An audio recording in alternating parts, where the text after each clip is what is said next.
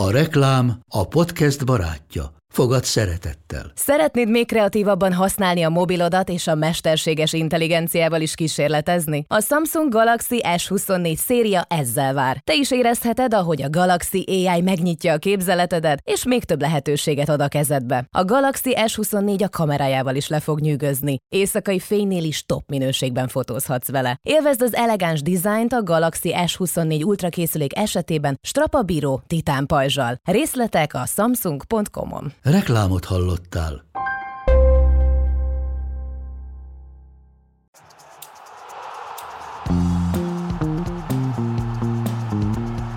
Ez a teljes terjedelem. Magyarország első futballpodcastja. Sziasztok! Természetesen ezen a héten is hoztunk nektek egy újabb kiválasztottat. Bencével együtt fogunk beszélgetni egy nagyon fiatal játékosról, ez talán annyira nem meglepő, azt hiszem ebben a sorozatban, és az sem, hogy a szériából fog érkezni a következő kiszemeltünk, mert hogy George Calviniről van szó, az Atalanta még mindig csak pofátlanul fiatal 20 esztendős védőjéről, aki viszont erre a szezonra egyértelműen alapjátékossá vált Gasperini csapatában, ami azt gondolom, hogy önmagában is nagyon nagy szó. Nagyon nagy szó, és tényleg én is pont azt néztem, hogy az ember úgy gondolkodik róla, mint hogyha most már a sokadik szezonja lenne, amikor a felnőtt csapattal van, és közben meg csak decemberben töltötte be a 20 de már a válogatottban is játszik, alapember a, az Atalantában, úgyhogy szerintem ez már önmagában is árulkodó, de majd mindjárt el is meséljük, hogy miért annyira különleges tehetségű. Mert talán ebből a szempontból az is fontos lesz majd, hogy beszéljünk egy kicsit az Atalanta játékáról, mindjárt terjes kitérünk, de akkor kezdjük a legfontosabbakkal, meg az alapvető információkkal az Calvinivel kapcsolatban, aki ugye 17 esztendősen mutatkozott be az Atalanta csapatába, így lehetséges az, hogy ugyan mindössze a harmadik szezonját tölti még a felnőtt csapat játékosaként, de már túl van a 70. mérkőzésén is a szériában, és valóban mostanában ahhoz nem is tudom, minek kell történnie. Hát vele valami nagyon nagy bajnak, hogy ne legyen ott a kezdőcsapatban, olyannyira komolyan számol vele Gasperini. Ahogy említettem, ugye tínédzserként 17 esztendősen mutatkozott be a felnőtt csapatban, és nem tartott neki sokáig az, hogy tényleg folyamatosan megkapja a bizalmat Gasperini-től, amiben az is nagyon nagy szerepet játszott, hogy elsőként még az első néhány mérkőzésén, meg az első szezonjában, ugye nagyon sokat láttuk őt baloldali szányvédőt játszani, Gasperinél ugye az is egy nagyon sokat számító dolog, hogyha valakit sokoldalúan tud használni. Létfontosságú tulajdonképpen az Atalantánál, hogy a játékosok sokoldalúak legyenek, meg ebben a 3-4-3-as rendszerben különösen fontos. És ugyan Scalvini először valóban ott a szélen kezdett el játszani, de most már inkább ebben a háromvédős rendszerben egyértelműen középhátvédként, hogy melyik poszton, ez is egy igazán érdekes kérdés vele kapcsolatban, mert tulajdonképpen az összesen láttuk már játszani az idén is. Pont én is elő akartam hozakodni ilyesmivel, hogy van a középpálya belső területein is 15 felnőtt bajnoki mérkőzése már az Atalantában, és egyébként a védelemnek mind a két oldalán láthattuk háromvédős rendszerben, a válogatottban jobb meg baloldalt is játszott már, közben még szélsővédő, meg szányvédő is volt, úgyhogy tényleg egészen elképesztő, hogy mennyire ö, sokszínű,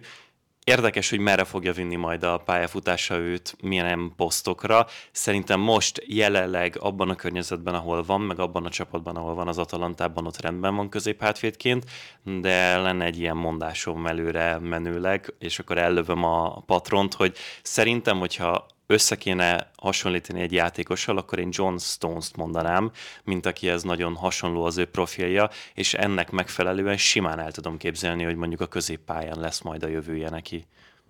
Említettük ugye vele kapcsolatban, hogy ez a harmadik szezonja már, amit a felnőtt csapat színeiben tölt. Az első meg tényleg igazából a bemutatkozásról, a beugrásról szólt nála. A második évadában viszont ugye, ami az előző szezon volt, a 22-23-as évad, folyamatosan játszott már, és folyamatosan általában a védelem közepén. Az volt igazából ugye vele kapcsolatban valóban a kérdés, hogy ennek a három idős rendszernek a jobb vagy a bal oldalán játszik, és nyilván ehhez az is kellett, hogy ilyen gyorsan szerepet kapjon. Egyrészt, hogy az Atalantánál ebből a szempontból tényleg nagyon jó felfogás, Gasperin ismer számítani a fiatalokra,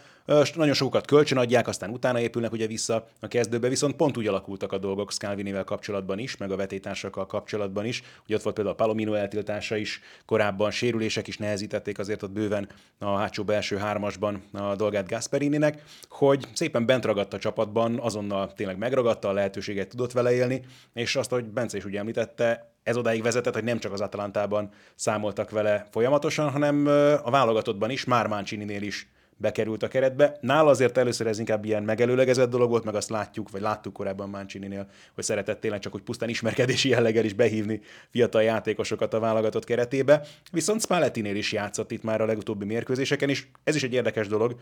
folyamatosan variál Spalletti is, még nem találta meg szerintem talán a játékrendszert sem, meg azt a belső védőpárost végképp nem, akit használni szeretne ebben a négyvédős rendszerben, de ezzel szerintem foglalkozunk egy kicsit később. Ami igazán fontos tényleg Scalvinivel kapcsolatban, hogy olyan jól sikerült neki már az előző szezon is, hogy folyamatosan lehetett hallani vele kapcsolatban a pletykákat, hogy melyik nagy csapatok számítanának rá, és szeretnék kivásárolni a szerződéséből, ami ugye éppen nemrég vált megint egy fokkal nehezebbé, mert hogy hosszabbított az Atalantával.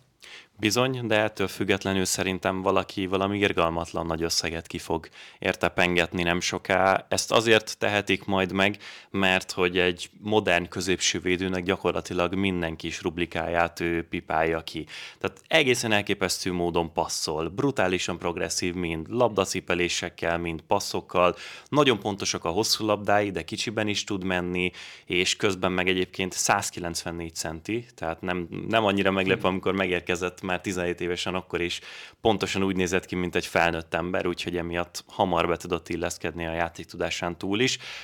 Elképesztő hosszúak a lábai, nagyon különleges szerintem az ő testfelépítése. A, hogyha megnézi valaki a mozgását, akkor egyszerre elegáns, a hosszú lábaival nagyon hamar oda tud érni szerelésekre, meg ezt a passzjátékban is tudja hasznosítani, amiben szerintem fejlődnie kéne, az az, hogy egy picit még puhány párharcokban, a, ez az egyik. A másik pedig, hogy attól függetlenül, hogy magas, hogyha az ember megnézi a fejpárbajainak a hatékonyságát, akkor ilyen 60% körül van. Az azért egy középső védőnél nem feltétlenül a legjobb. Persze tudom, hogyha egy nagy csapatba fog menni, akinél 65%-ban ott van a labda, akkor ez kevésbé fog kijönni, de azért afelé megyünk, hogy azt szeretnék az igazi toppedzők, hogy labdával is te kifogástalan legyél, és közben meg a párharcokat is tökéletesen vívd meg. Úgyhogy ebben kell még fejlődnie, hogy ezt a nagy összeget majd valaki letegye érte, de hát elég jó környezetben van ahhoz, hogy ezeket az alapokat megkapja. Abszolút, és ebből a szempontból is érdekes volt, amit mondtál, hogy a John Stones-szal kapcsolatban, hogy kihez lehet hasonlítani a játékát.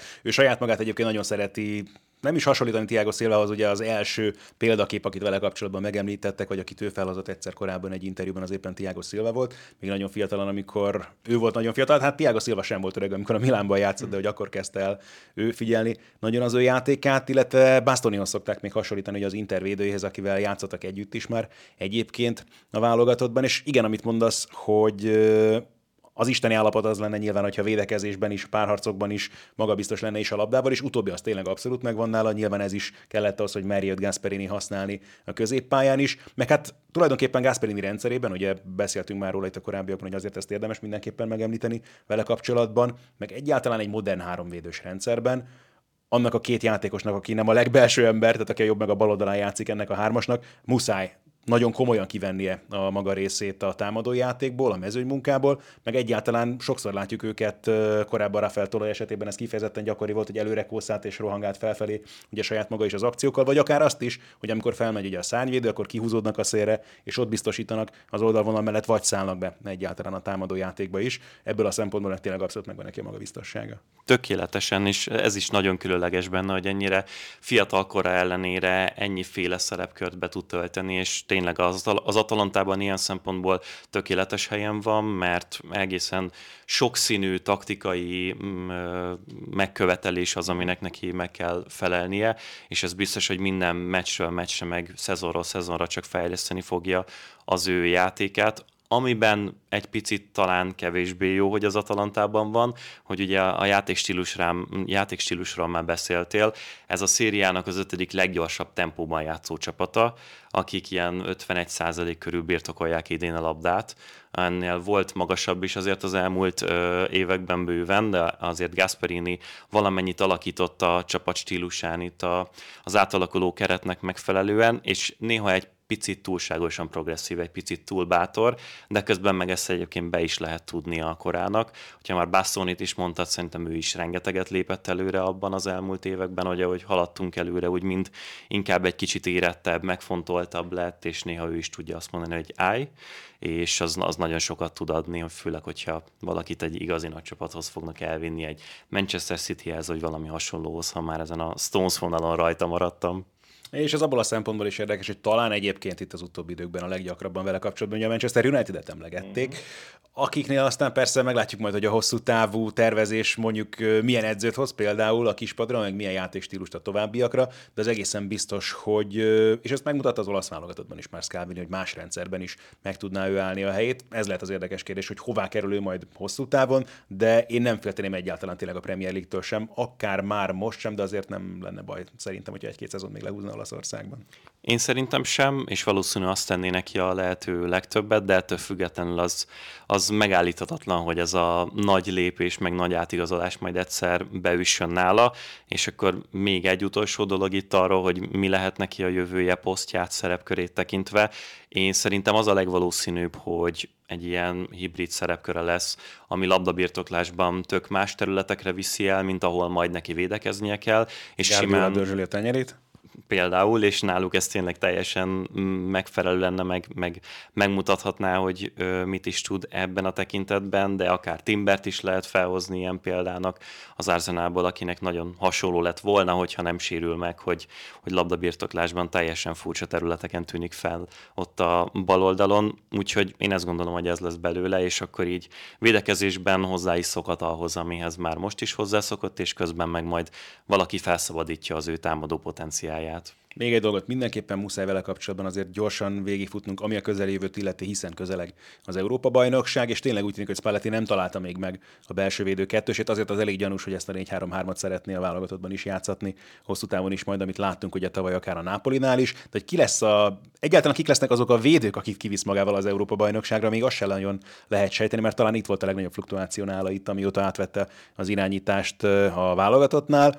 nagyon nehéz lenne megtippelni, hogy ki lehet majd a stabil kezdő belső védő kettőse. Nem mernék ráfogadni hirtelenjében, hogy Scalvini lesz az, de azt simán el tudom képzelni, hogy mondjuk az első meccsen még nem, aztán ahogyan haladnak előre az olaszok, azért csak kiharcolja magának a kezdő szerepkört a csapatban. Ami azt jelenteni, hogy mindenképpen kiviszi, és azzal én is teljes mértékben egyetértek, és amiatt lehet abszolút realitása annak, amit mondasz, mert pont Spalletti azért ebben a néhány meccsben is megmutatta, hogy ő a szélsővédő, itt ezt nagyon hasonlóan szeretné, mint a Napolinál használni, és ők sokszor fognak befelé lépni, fölfelé, elmenni az ilyen tradicionális szélsővédő területekből, és akkor meg nagyon kelleni fog majd valaki, aki hozzá van szokva ahhoz, hogy ezeket a területeket levédekezze megfelelőképpen, és hát akkor viszont nincsen jobb opciója, mint Scalvini.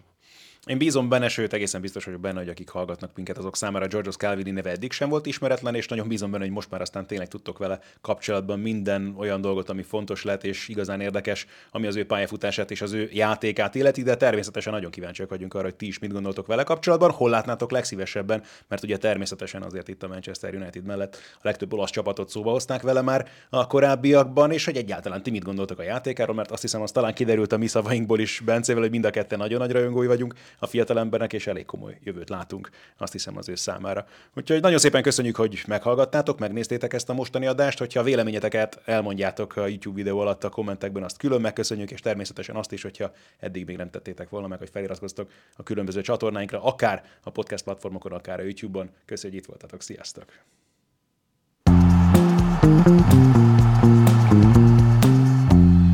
Ez a műsor a Béton közösség tagja.